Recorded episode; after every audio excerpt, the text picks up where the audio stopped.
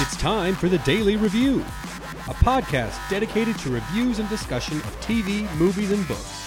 Look for us at Daily Review on Facebook and Twitter and dailyreview.com on the web. That's D A L E Y review.com. This is Paul Daly, and I'm here with my wife, Caroline. Hey guys. And today we're here to discuss the fourth episode of the third season of USA's Colony. This one is not called Departures and Arrivals, despite that's what its name is on the screener app that we have the good fortune to have access to. What is this one called? I don't want to be the one to have to say. I think it, I think you pronounce it hospitium, which sounds odd. I would have maybe said hospitium, but I I looked it up and hold on, you know what? Hang on, it has this. Oh, listen, listen. This is the way the dictionary says Hospitium. hospitium. So super weird. It's weird the way you look at it. She punched that into her speak and say, and it came right out. I can spell too, Paul. I'm learning, you guys. One of these days, I'll be a big kid.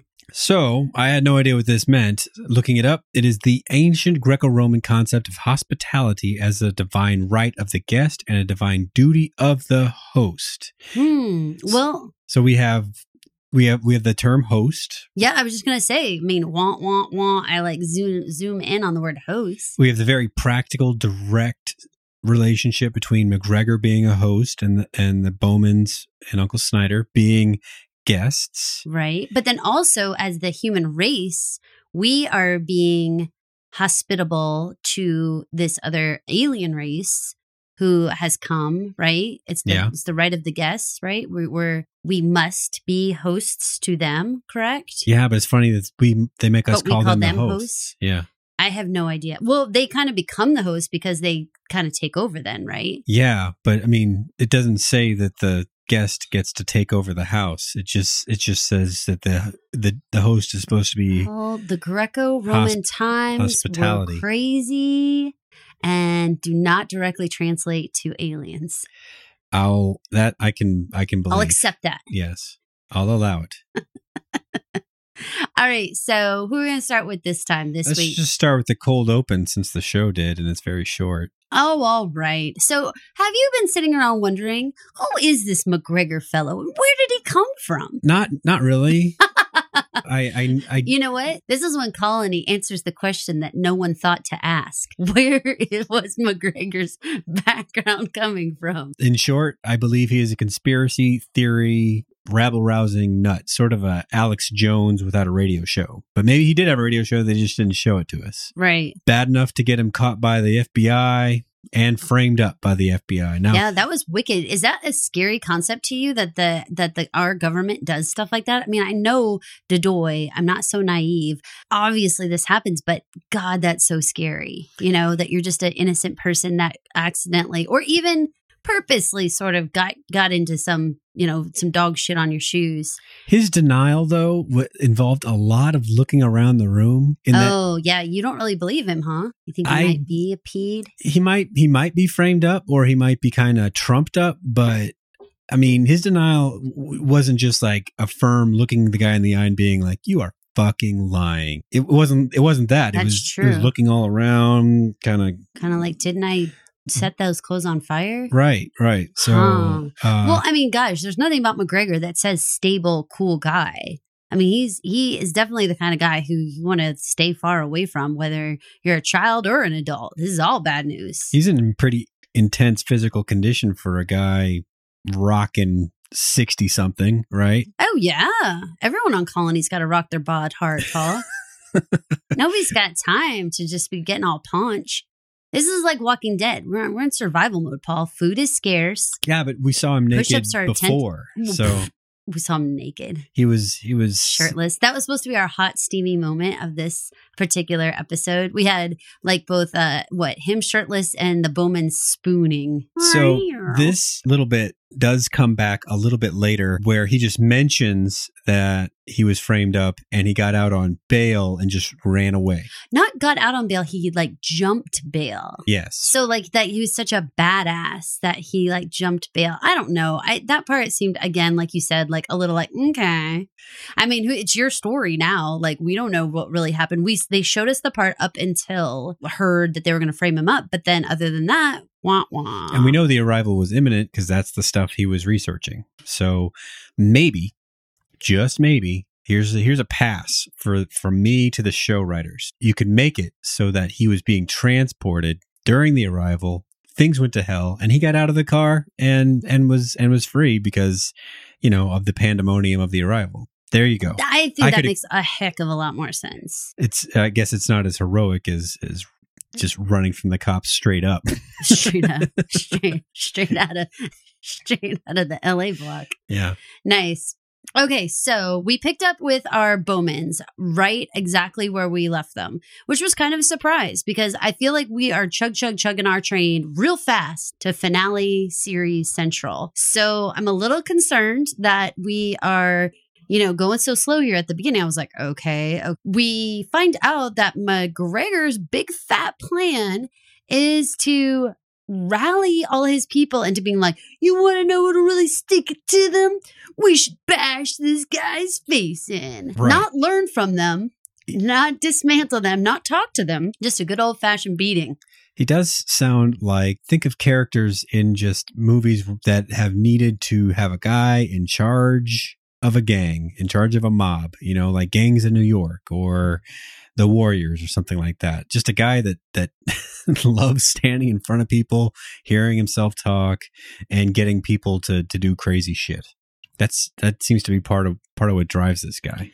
I mean, honestly, it's very interesting who who comes to power in times of crisis, right? And it Yeah. seems like people who just have a way of just getting to your most primal, you know, place. And if you can get people just riled up, I mean, I'm not going to point any fingers at all. You can draw your own conclusions. You can you can rise to power. the trick is with all those a lot of those examples some of those examples is like mcgregor has he's got the kind of the organizational part all figured out you know like we need this many farmers we need this many ditch diggers we need this many that and, Yeah. and you're gonna do that and you're gonna do that and i'm gonna be over there in my room but eh, you'll be over there doing all this stuff Right. Dig that irrigation ditch. Right. And that has that stability in unstable times would have its appeal. So when that guy says, we need to tear this thing apart, a lot of people will be inclined to, oh to oh my agree. god, yeah. I mean, I mean, obviously, it's even appealing to the Bowmans in many ways. The fact that the kids can go to school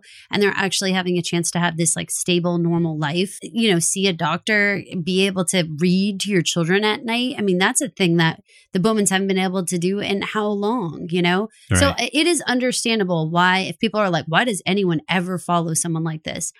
Understand the appeal because you can't really not have history repeat itself if you don't understand that there are parts to this that are appealing to people.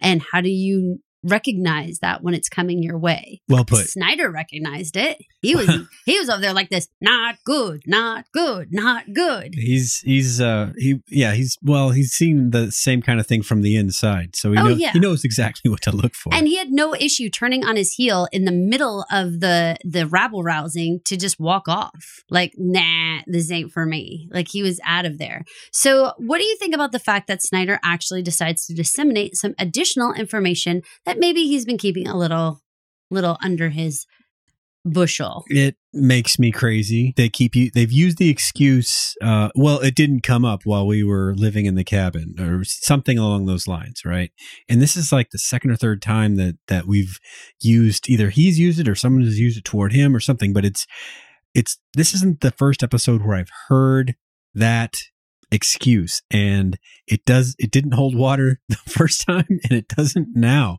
You would run out of shit to talk about you know? I agree. and if you were Will, wouldn't you have been like we're all putting everyone's cards on the table. That's how this is going to work. Bram, you're going to tell us about that shit you were involved with. And uh, Matilda, you're going to tell us everything about your Matilda, stuff. you're going to confuse so many listeners. There is no Matilda. Katie, I mean.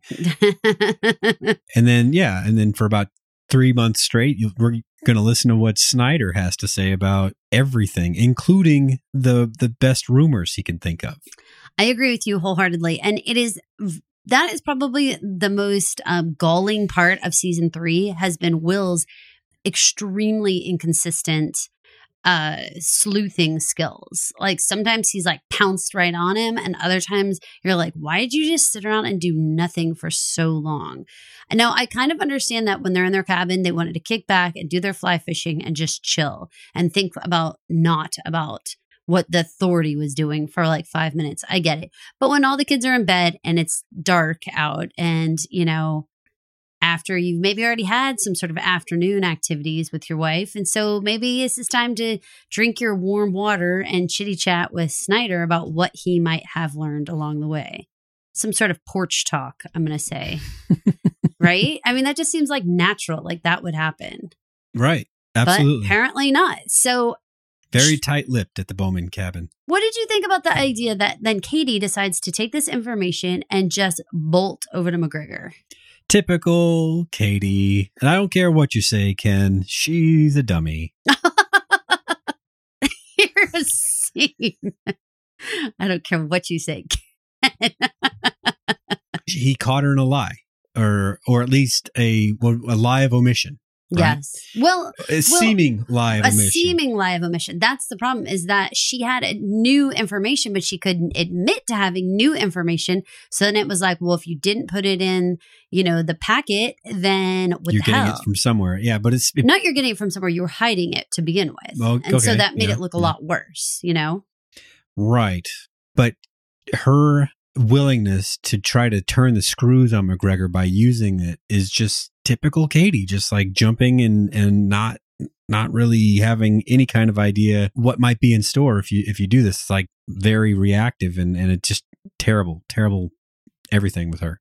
When McGregor and the Bowmans were having that conversation about, you know, holding back information and all that, Mm-hmm. didn't he pretty much say, I'm kicking you guys out? Well, I thought that that was definitely on the table. It definitely seemed like, you know what? I've had it up to here. Like the like what I've been giving you is the safety and security of this camp, and you're supposed to be giving me your information. I'm supposed to be able to trust you.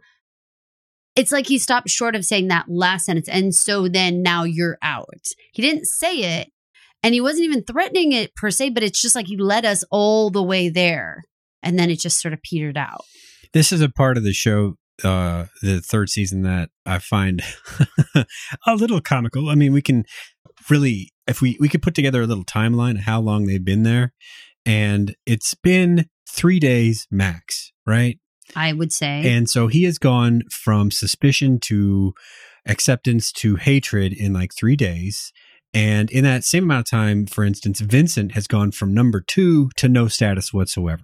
Right. He's just like fiddling around in the shed with some tools. Doing what? We don't know. even though the Bowmans have had their uses, it's all because of the Bowmans that Vincent has lost his status.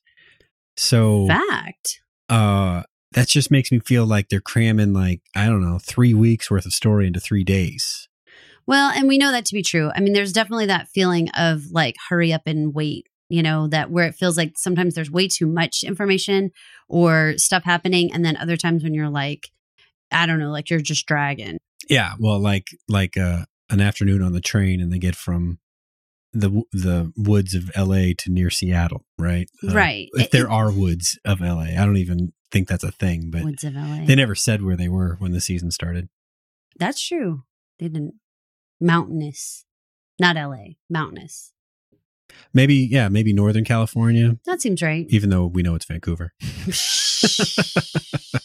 okay, Yeah. so then the Bowmans take off, and Katie comes up with a brand new plan of what we need to do is go align ourselves with Vince because he was the guy who came and got us at the train. So then he must really have a lot of faith in us. Now, I had said from the very beginning, as soon as Vince was introduced to us was that he seemed like a very logical stepping stone. Like this is the way that the Bowmans were either going to get out of the camp or they were going to topple McGregor or whatever they were going to do. Vince was going to be like the little linchpin to this. But Vince turns out to be very odd and pretty disappointing. Yeah, his uh, his first attempt goes poorly and he gets thrown out. Well, it was just weird when they met. They're like, "You have to do something." And he's like, "Okay, I'll go talk to him." Like, uh, the, at no point have we seen you chitty chatting with anybody going anywhere. Honestly, Right. I mean, like, aren't you still in the in the timeout shed with no FaceTime? Well, you know, like I mean, if I was number two yesterday, I might feel like I still had a little sway with the boss, but I no. just, I, it just, I don't know. It seemed like it seemed like okay, okay, you twisted my arm. I'll do the first thing I could possibly ever do. Do you know what I mean? Like, I mean, haven't you been talking to him? You already said you did talk to him. So it, it just seemed kind of funny because it was like, all right, all right, I'll do the big thing. I'll talk to him again. you know, just kind of funny. The one big piece of information that does come out of the the convo was Vincent telling the plan of blowing up Seattle. So then doesn't that mean that those boxes were what we said in the previous um podcast where I said, "Do you think it's a Trojan horse with those Yeah. boxes?" yeah. Okay. So then uh, so yay, points on the board that we were totally right about that. I mean, there's obviously not enough there to blow up all of Seattle. Just sort of, I mean, the what they equated the bomb to was the same thing that McVeigh used in the Oklahoma City bombing, and that was good enough to Uh, blow up half a building. Okay, can I say that that was like a super awkward uh ad when what was like, "That's the stuff that McVeigh used." Like, well, actually, that that kind of confirmed when they when they showed it was fertilizer and they showed the big drums. I was Yeah, like, that's the same thing as the. Oklahoma City, isn't it? And- yeah, but at no point in time did they say. That's the thing the French used in the World War II thing. Like at no other time did they decide to like plop in the the info like that. I think it was odd that Will just blurted that out. It was not in step with their with their conversation for me. First time talking doesn't get you anywhere, so got to go to guns after that. What do you think of the the raid performed by the ragtag team of Will, Katie, and Vincent? I thought it was uh personally I like it when Will goes into Terminator mode because he is so freaking decisive. N- nobody ever gets like uh, pistol whipped or anything or knocked out. They get headshots and that's it. he doesn't want you coming back on the scene ever again.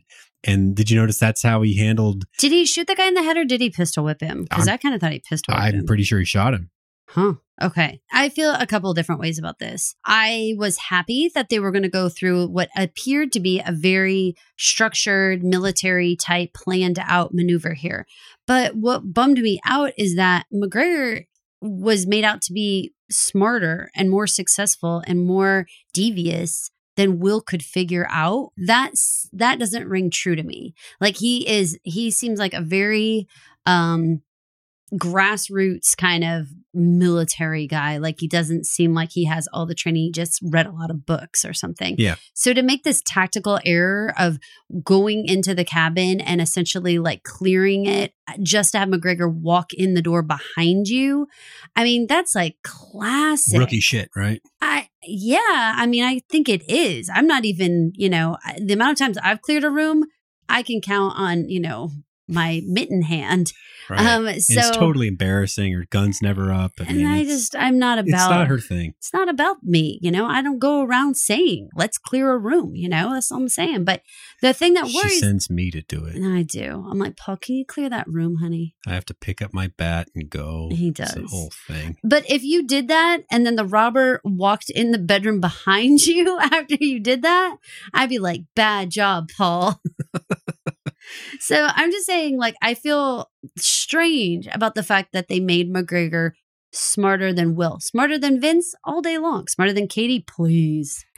Please. Right. That ain't nothing. That first season. than pooch. Will? That, oh, see, I was thinking that first season Pooch, but I couldn't think of its name. What was its name? Well, it wasn't Vincent. That's the lost dog. Yeah, what was I that? I forget his name. You guys are all sitting at home going, His name is Duh, you stupids. First season pooch. First season colony, dog, colony. Dog USA show. We don't have a show about a dog colony. Not yet. Maybe that's the that's the pilot that we should have totally suggested. Oh, Minnie. Mini. Remember Mini? Because it's like gigantic. All right, so yeah, the point of that entire time just now that we made you think about that with us while you're driving in traffic or sitting there was to say that Mini was smarter than Katie. Right. Okay, so that was just really confusing to me because uh, we're we all know that Will has had loads of experience. We saw him clear out. Remember that theater business, right? Where he was doing all the this and the remember Yeah. clearing the theater. I mean, we've seen him do so many cool moves. So this was like, oh no, what just happened here? I just McGregor had more goons. He obviously knew this was coming and way knew it was he- coming. he knew what to say to Vincent to get into his head. Like, Okay, it didn't take much. That part was all. ridiculous. I mean, it turns out when I said that I really called it wrong about the stepping stone, I mean, that was just straight up odd, right? Like Vincent almost if this was Westworld, I'd be like, "Oh, Vincent's a host." Well, this kind of thing sets him up to do something like get shot while releasing them from the brig. I, well, a hundred percent. I think I, I want to think that I can't be that far off. That he still has to come into play. He has to be the stepping stone in some way. But I'm just I'm I'm shocked that the man had no backbone at all. Like he just just rolled right over. Weird. weird, Col- weird. Colony always has these characters. Like, remember when Will met his old partner back in uh, Santa Monica, was it? And yeah, Oh, yeah. he needs her for a couple episodes, then splat. Then splat. And it was the same thing with um, Well, that was the wall. That was a little different. same thing with uh, Morgan.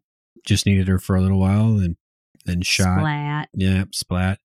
And uh I bet I bet Dispatch is not a permanent party member. I don't believe that Dispatch is a permanent party member either. Yeah, splat. Splat. All right. So what do we got? We got the Bowmans in custody. And that wraps up Kate and Will's story this week. But we have well, so yeah, so the Bowmans go to the brig, right? Yeah. Okay, and then it's just just a totally just sharp end for that Bowman's thing, right? Yeah, there's still a little more to talk about with Bram and, For and, sure. uh, Snyder. And I do I do want to delve. Bram is gone from um, hammering duty on day day one to um, bomb uh, moving duty. Right, he was in charge of moving around drums and and shit having to do with a bomb. You know, they weren't saying this was bomb duty. No, no, no, no, no. He was hiding down in the bushes. And then he kind of crawled up. He was like watching them what they were doing. And he kind of crawled up there. Oh, and And when the guy called him there. out, he said, Oh. My dad sent me here. See, this is what happens when you take notes. You're always looking down. You miss the subtleties. I have notes too, man. Yeah, well, sometimes your notes are wrong. This time they're right. I don't know anything about fertilizer bombs. Do you suppose setting a fire about six feet away from it um, is is the best way to cause a distraction so that you can steal bomb parts and then uh, you know run away in the night?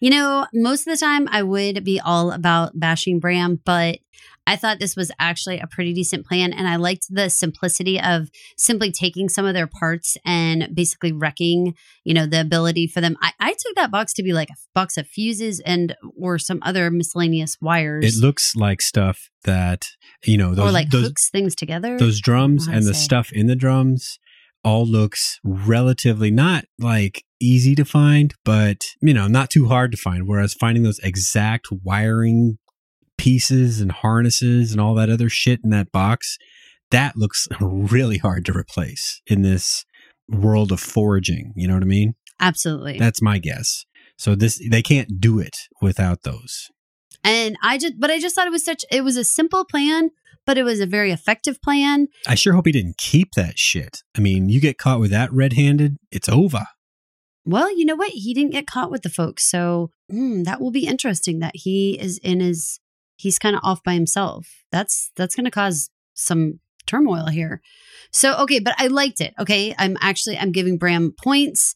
I'm saying that was a simple plan. It was easy to actually. um It actually leaves it open for the kids to save their asses, right? I think it does, Because I've suspected this whole season that Charlie, Charlie, is right? going to be like Rambo with two bandoliers and machine guns by the end of this thing, saving the Bowman's asses up and down the, the, the camp main road there. I would love that. And and they did give us a little bit of foreshadowing because Charlie has perked his ears up at various conversations subtly in the background when they when they did that really hilarious uh drop the kids off at school moment where they were like kiss everyone goodbye like they were driving the fake carpool but really they were just walking to the next cabin.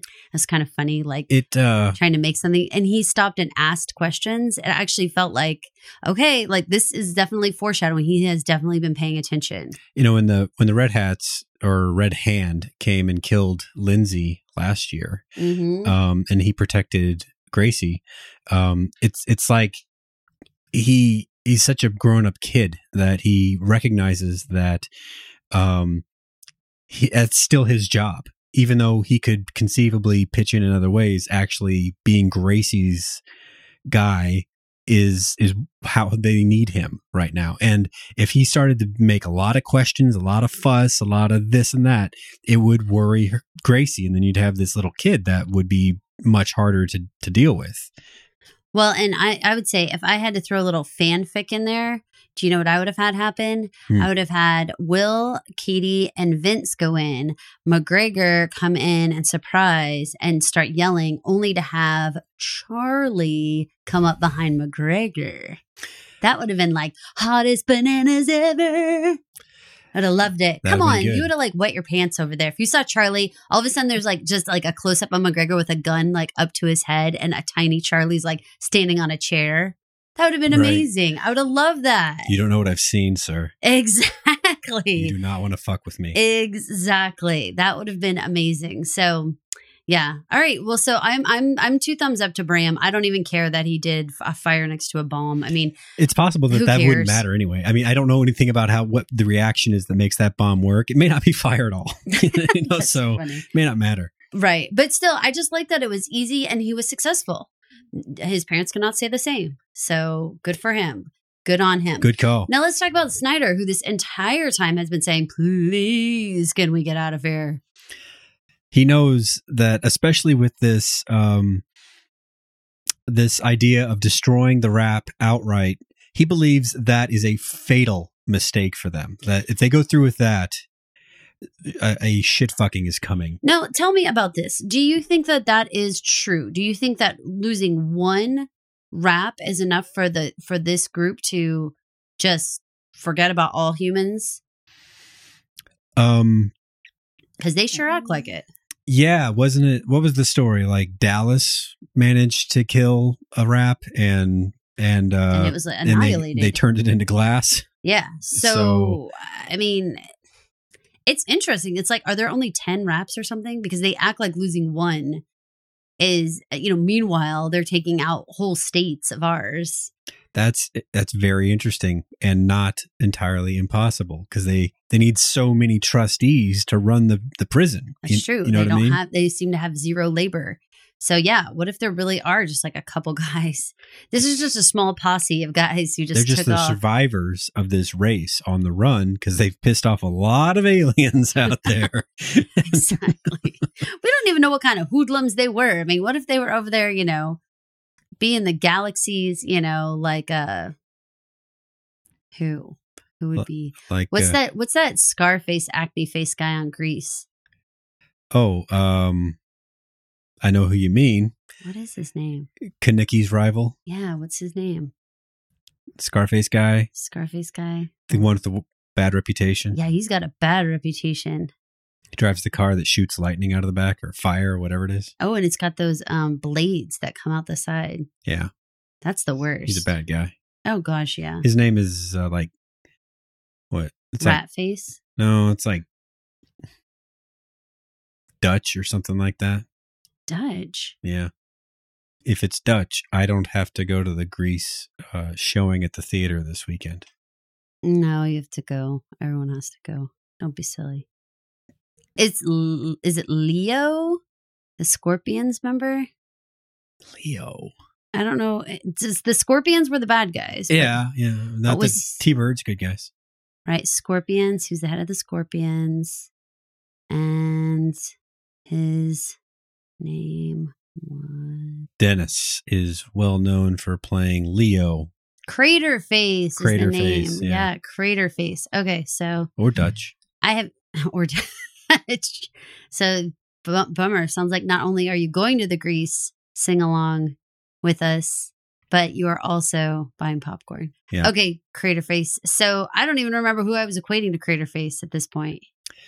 We've gotten a little off the rails, but um, Who was I saying we're was like generally talking about Snyder. But I wasn't saying he's Crater Face. No. Oh no, I was saying okay, I'm sorry. What I was trying to say was that the Raps were a band of hoodlums like the, The Scorpions. Scorpions. that Right. was the whole joke. And they're all in our Rydell High, quote unquote, Earth. They're right up our Rydell High, and I feel like that that loosey goosey one in the uh the attendance are like ding ding ding.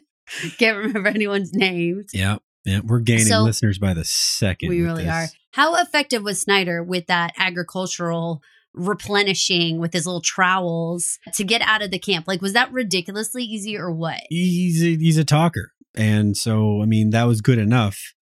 He was probably just caught on regular patrol. I don't know that he actually aroused any suspicion that that, that one guard reported back, you know, like, go look for this guy.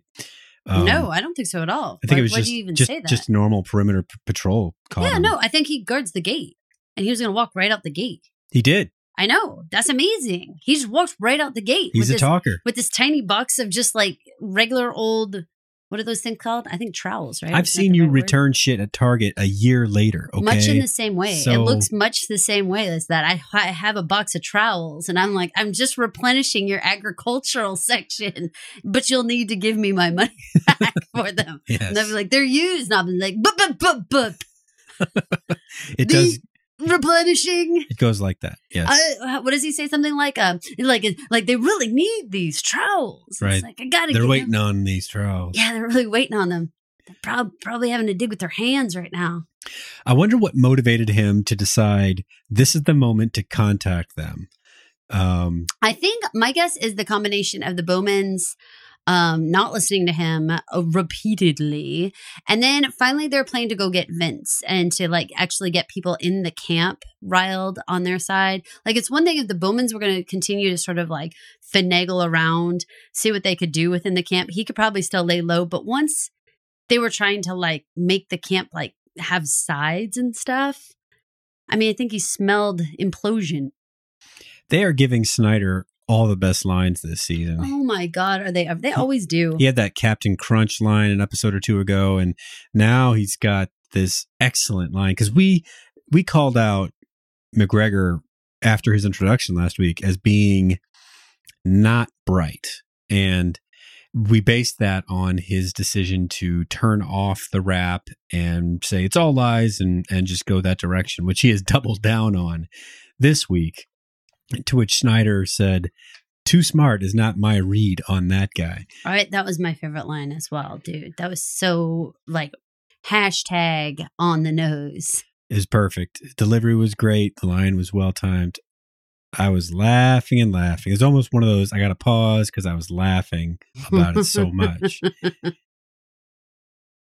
Okay, so I was really pretty surprised that he didn't have some way to locate the his button out in the woods. Like I thought he would have like he a needed a system, locator, locator. a locator, locator. Yeah, he needed like a what is it like a LoJack on his Right. on his uh, Right. locator. Yeah. Right. So, I, but I was surprised because I don't know. I thought he would have had like a system in place. He seems more like the kind of guy who would. So I was surprised at that, and then I was really surprised when he got yanked up out of his boot.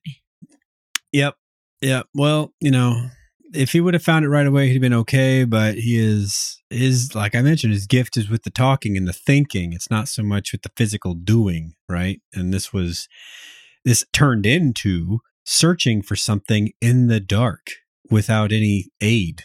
you know? Right, right. I agree. So, well, so then I can only assume he's also going to be locked up in the brig. Yeah. I assume that Bram has a has a fair shot of being snagged, which again leaves only It that- Charles and the Greyster. see that makes a lot of sense because he's the other adult in the house, and you know yeah, you have to. that's how that kind of shit works in those environments. Like if if they're if they're all rotten, chances are you are too. That kind of thing. it right? makes sense. Yes, you're right. That as soon as they were put in the brig, they would have gone searching for Snyder at that point. Yeah. and he would have some guy at the gate would have said. He was replacing the agricultural stuff. they would have said, Hector, right. I thought he had a lot of trials. That's not a thing. Gosh. freaking idiot. all Well, right. that shoe's going to come back to to tell the story. you know who's not she- an idiot is Broussard. Nope. He did he he did a decent job this episode showing that, you know, he really he he has the chops. I mean, we know he does, you guys. I mean, for all of our fellow colony listeners, I mean, we're not foolish. When you put him up against Snyder, you know, I, we just like Snyder because he's like sassy. I we know Broussard. He he's more just like a steady. He's a constant, but that's not as fun. You know, it's more fun to go with the more volatile guy in this case. Right. I also We like a appreciate bad boy. I also appreciate Broussard's very like business like consummate professional approach to this kind of thing. You know what I mean? I do too. I I'm a little concerned though, not unlike our will, that they did some stuff here that I feel like they didn't write to Broussard's character as authentically as I feel they should have. How so? So, all right, let's just get right into this broken trust conversation. Okay. All right. So Dr. D claims that, you know, she doesn't actually know where the camp is located. Go locate the the uh, colony's version of Otto, the bus driver, uh, to tell them the coordinates, right? He's the only one who's got the MapQuest uh, info. And so, cool. Okay, fine. Now, Broussard obviously gets his hackles up, which is totally fair because she never said she didn't know where the camp was. Again, you spend all this time together and nobody's talking about what we're actually doing. Okay, and then we have that super awkward section where, you know, they're sort of like, and I know this is a little out of order, but doesn't matter. He she is all like, you know, you never asked. And she and he's like, I'm asking now. And then she goes, How dare you? Exactly. Nonsense. Nonsense writing, you guys. That's nonsense. Because, I mean, uh, stupid. It's time wasting, stupid. I, I hate that stuff. How it didn't do dare I? anything. All right. So then we find Otto, the bus driver. We're hanging out with him for two seconds. Immediately, Broussard. He is savvy. He's always, always, always, always checking his six, right? Yeah. Oh yeah. And the birds fly. We all know, freak. Something's going on. Freak out. Everybody freak out. And the bus driver immediately gets Shot in the chest. He's down. He's out. Broussard is like running in this in this case, and uh, I thought that we were dealing with maybe a small team of gray hats here because they were coordinated. They were wearing gray suits, at least the one that we saw, and there was that shot that took out the bus driver. I thought came from above, and when they were fleeing uh, they were chasing, they were following a guy on the ground. So that just kind of makes sense to me that this wouldn't be just like one super guy that was just bouncing all over the place. And the way that our bus hookup got killed was like a human way to get killed, like as opposed to being obliterated. Yes, right. you know, I yeah. mean, he didn't he didn't get that he didn't get the um the just fall leave treatment where he just Right. floated into you know the sky. no. So okay, then. What did you think about this scene where, I mean, Broussard was very, very fair to accuse her that this was like a trap because she didn't seem overly riled about that whole thing. She she was like middle of the road on that. She didn't seem freaked out. But when they got to this raft, she seemed very out of her element. And she was like, Oh, it's cold. And she suddenly gets like super girly and weird, even though they've been like walking for forever, right? And he's like, You're in good shape, which I kind of thought was like a funny comment because it was a little is a little sassy, like a little I don't know, like I couldn't help but notice your figure. You seem to be in good shape, you know, that kind of thing. But I thought it was funny when he was like, you know, as long as basically you won't get hypothermia if blah blah blah, and she's and she like asks a follow up, and he's like, he she says something like probably like a question mark, and he she's like he says, well, aren't you know you're the doctor kind of thing, and I was like.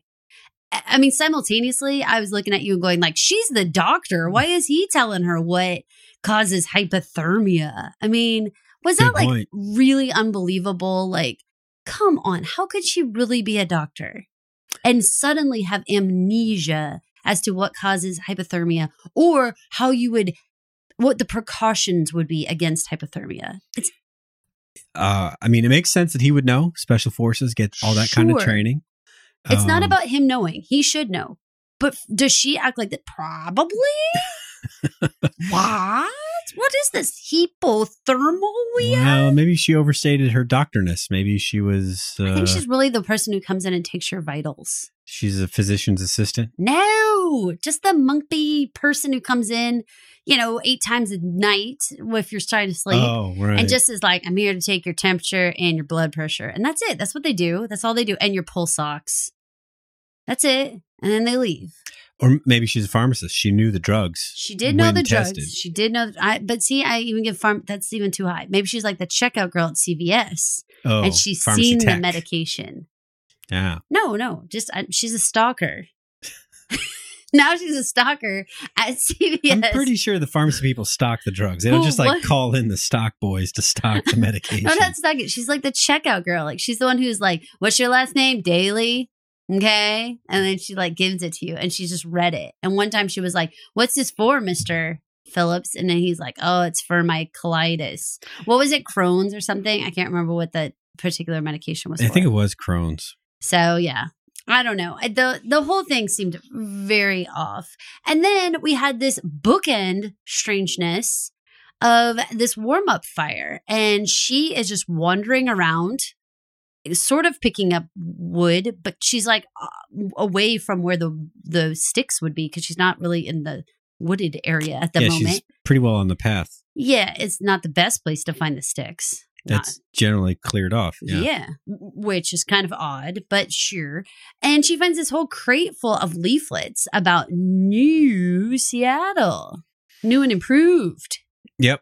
Two things I thought of right away were the uh, leaflet droppings in uh, World War II, and of course the airdrop, the mysterious airdrop, the Dharma drop from Lost, Carlton Cuse, etc., etc. Yeah, I love love that little those little connections there, Paul. You're Yeah. super smart. Mm. I would also like to bring up The Walking Dead and Terminus.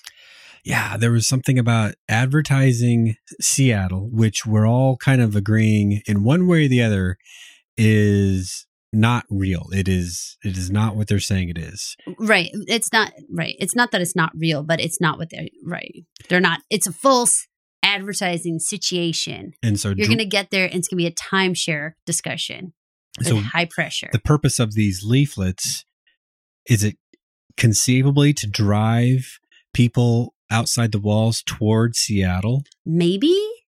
I mean, I, was kind of thinking that maybe that's a possibility. The hosts have been going through human beings like crazy, right? So I guess they're willing to accept uh, people that didn't make the cut the first time around. Now, That's the reason why there were terminus fly- flyers, right? Was to bring in fresh meat. yeah, yeah. Literally fresh meat.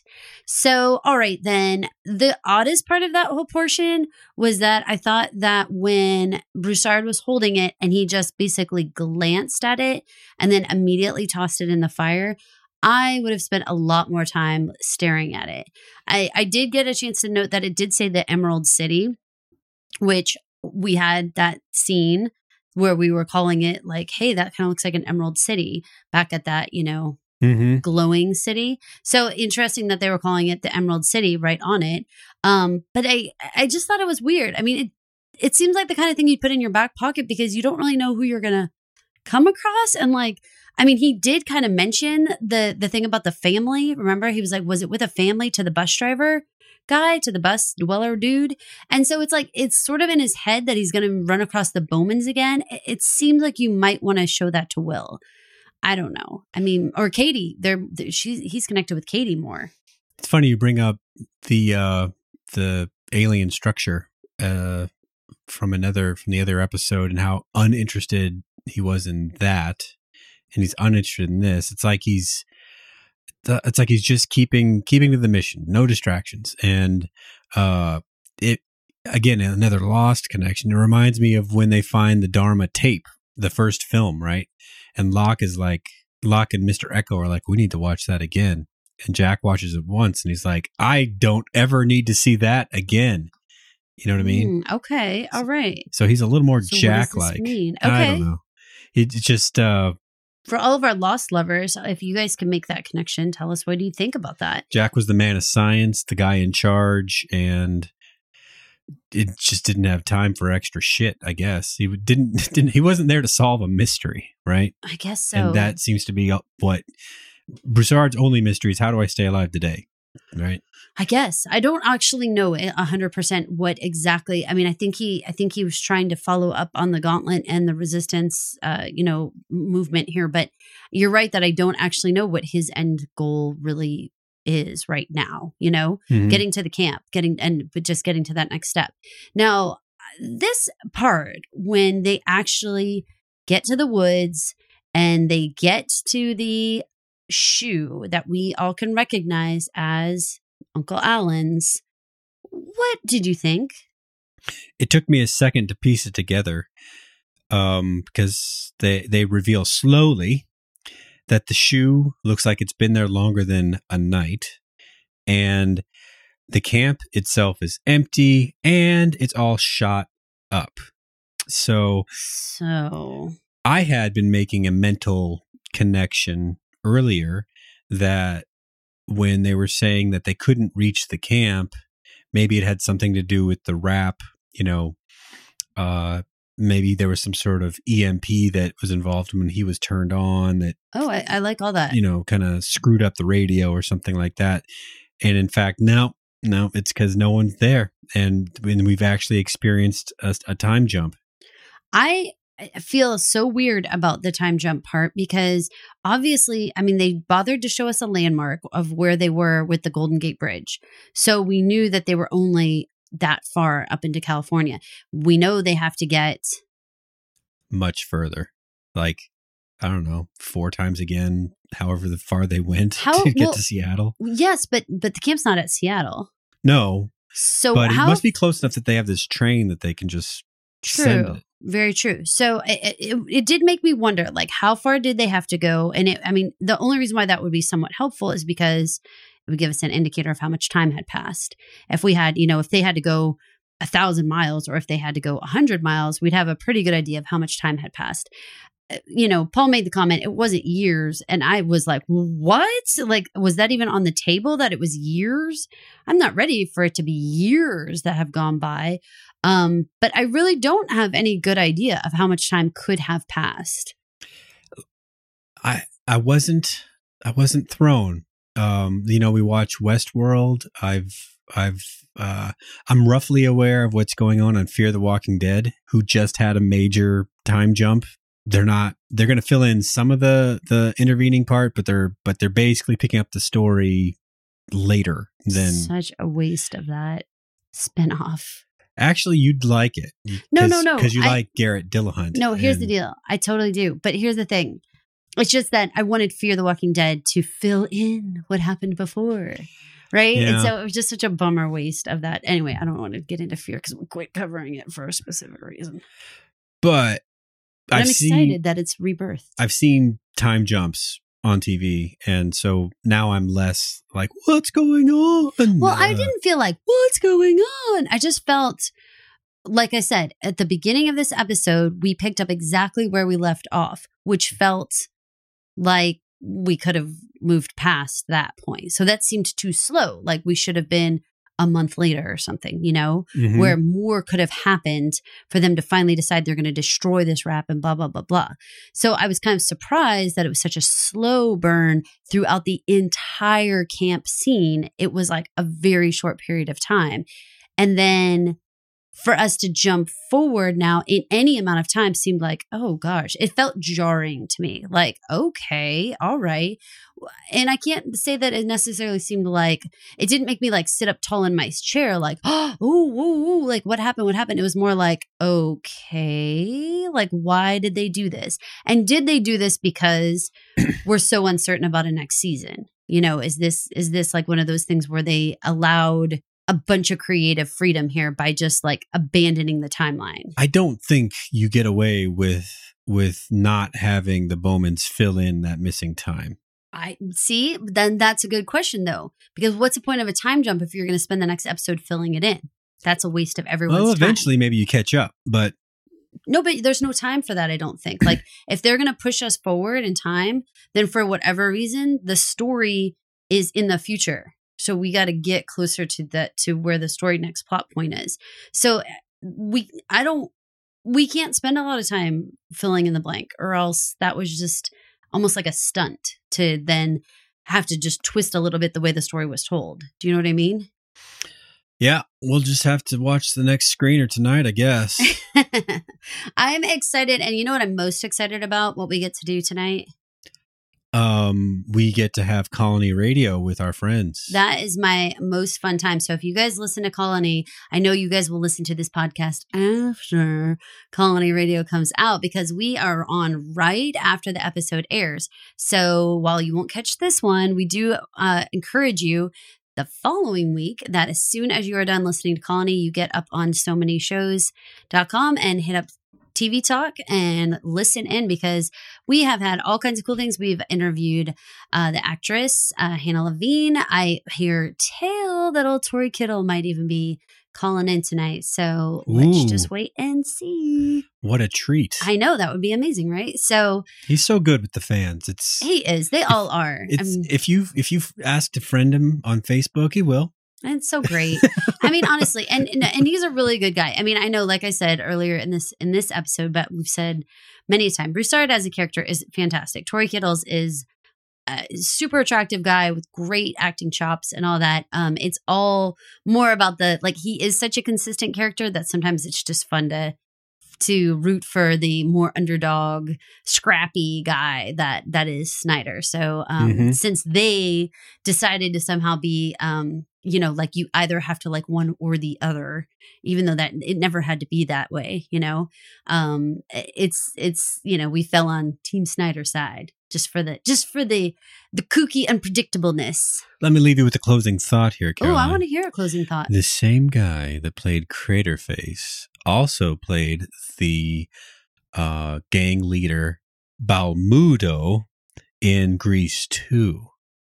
what Although that gang was the Cycle Lords. would you rather belong to the scorpions or the cycle lords Scorpions. definitely scorpions for me too and on that note thank you Thanks. Catch us on iTunes or your preferred podcast software, our website, daleyreview.com, that's D A L E Y review.com, Facebook or Twitter, or wherever you find us. Please leave us a comment and a rating to let us know what you think of the show. Thanks for listening, pod people. Thanks for listening to my mom and dad. You don't have to go home, but you can't stay here. Just go home, folks.